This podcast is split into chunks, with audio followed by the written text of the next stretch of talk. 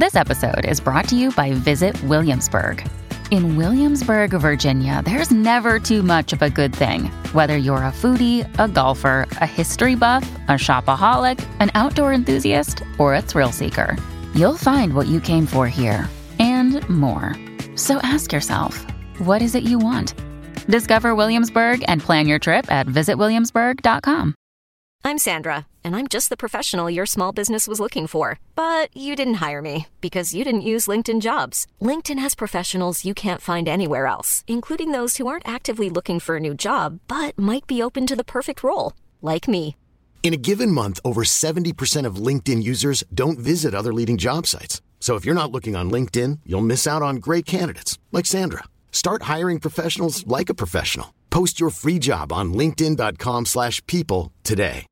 È uscito il disco di Post Malone, sicuramente il disco più atteso, più importante, l'uscita internazionale eh, più massiccia della settimana, se non fosse che è uscito anche il disco di Travis Scott che però ehm, ha altre logiche, un altro genere, un altro percorso, una storia particolare. Su Travis Scott non mi soffermo molto, è un progetto in cui bisognerebbe proprio eh, fare una cronostoria che, di cui non, non, sono appassionatissimo, quindi non, non, non, mi immergo, non mi metto lì a dire cazzate.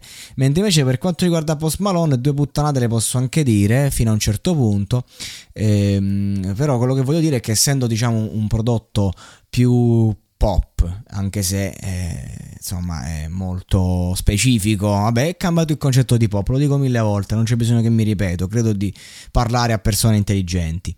E la canzone che, che, più mi ha colpito, che mi è rimasta dentro, è la prima, I Don't Understand, quindi io non capisco il titolo tradotto per, per, chi come me di inglese non sa un cazzo.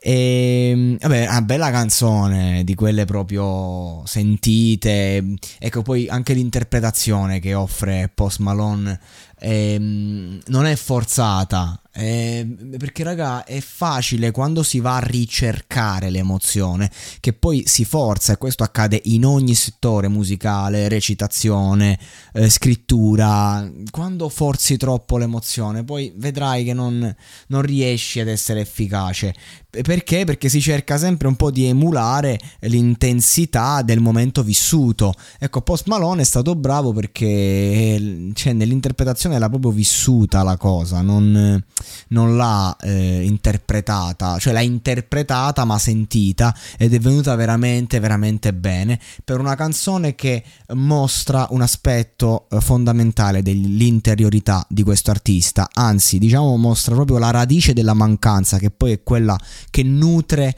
tutto, tutto il, uh, il suo, il, tutto quello che poi viene, perché noi partiamo da una parte, poi possiamo parlare di tutte le tematiche del mondo, ma è sempre quella radice lì che, mm, che, che, la, che ha la base.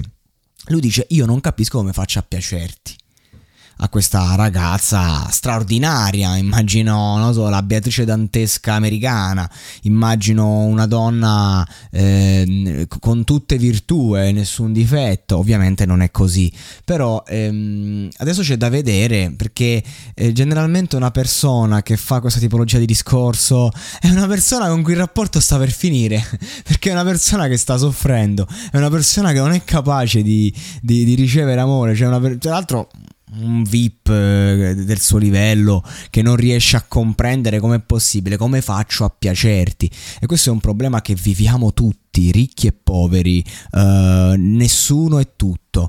Eh, sono eh, spesso gli artisti soprattutto, perché l'artista proprio nasce da questi aspetti qua e poi diventa artista, altrimenti non, se, se tu sei nato, ti sei sentito straordinario e questa cosa va avanti per tutta la vita, non fai l'artista, questo è il concetto. E invece no, la vita ti dà sempre un'opportunità per eh, metterti in discussione, soprattutto quando arrivano certi amori, certi sentimenti. Ora, questo io non so come faccio a piacerti.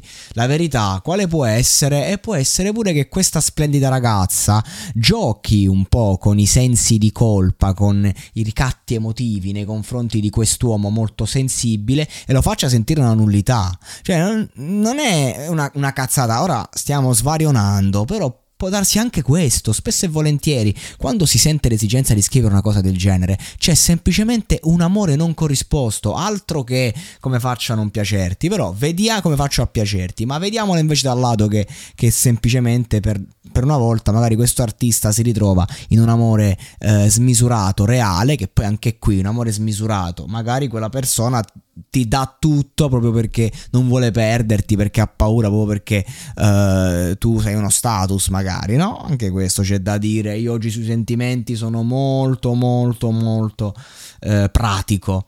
Ma invece andiamo a vedere che c'è un amore bilanciato, reale, che Post Malone scrive e non riesce a comprendere. Ecco, in quel caso eh, spesso appunto la persona che prova certe emozioni a un certo punto tende a sabotarsi o a svincolare.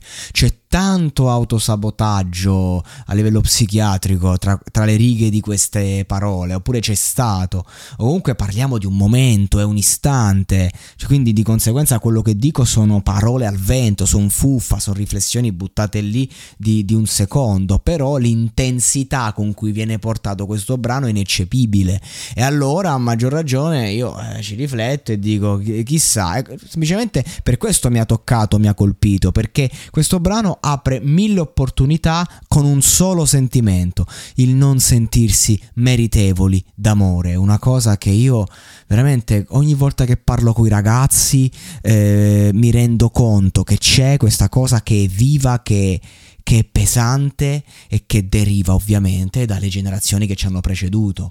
E farò molto presto uno speciale proprio su questo, su queste generazioni e ne ho fatti tanti, ne farò uno nuovo e andremo a parlare un attimo del perché siamo una generazione che ha solo colpe, nessun merito e non si sente meritevole d'amore e soprattutto quando si ritrova davanti a un sentimento non, non, non è lì a goderne ma a domandarsi ma come faccio a piacerti? E questo è assurdo, no?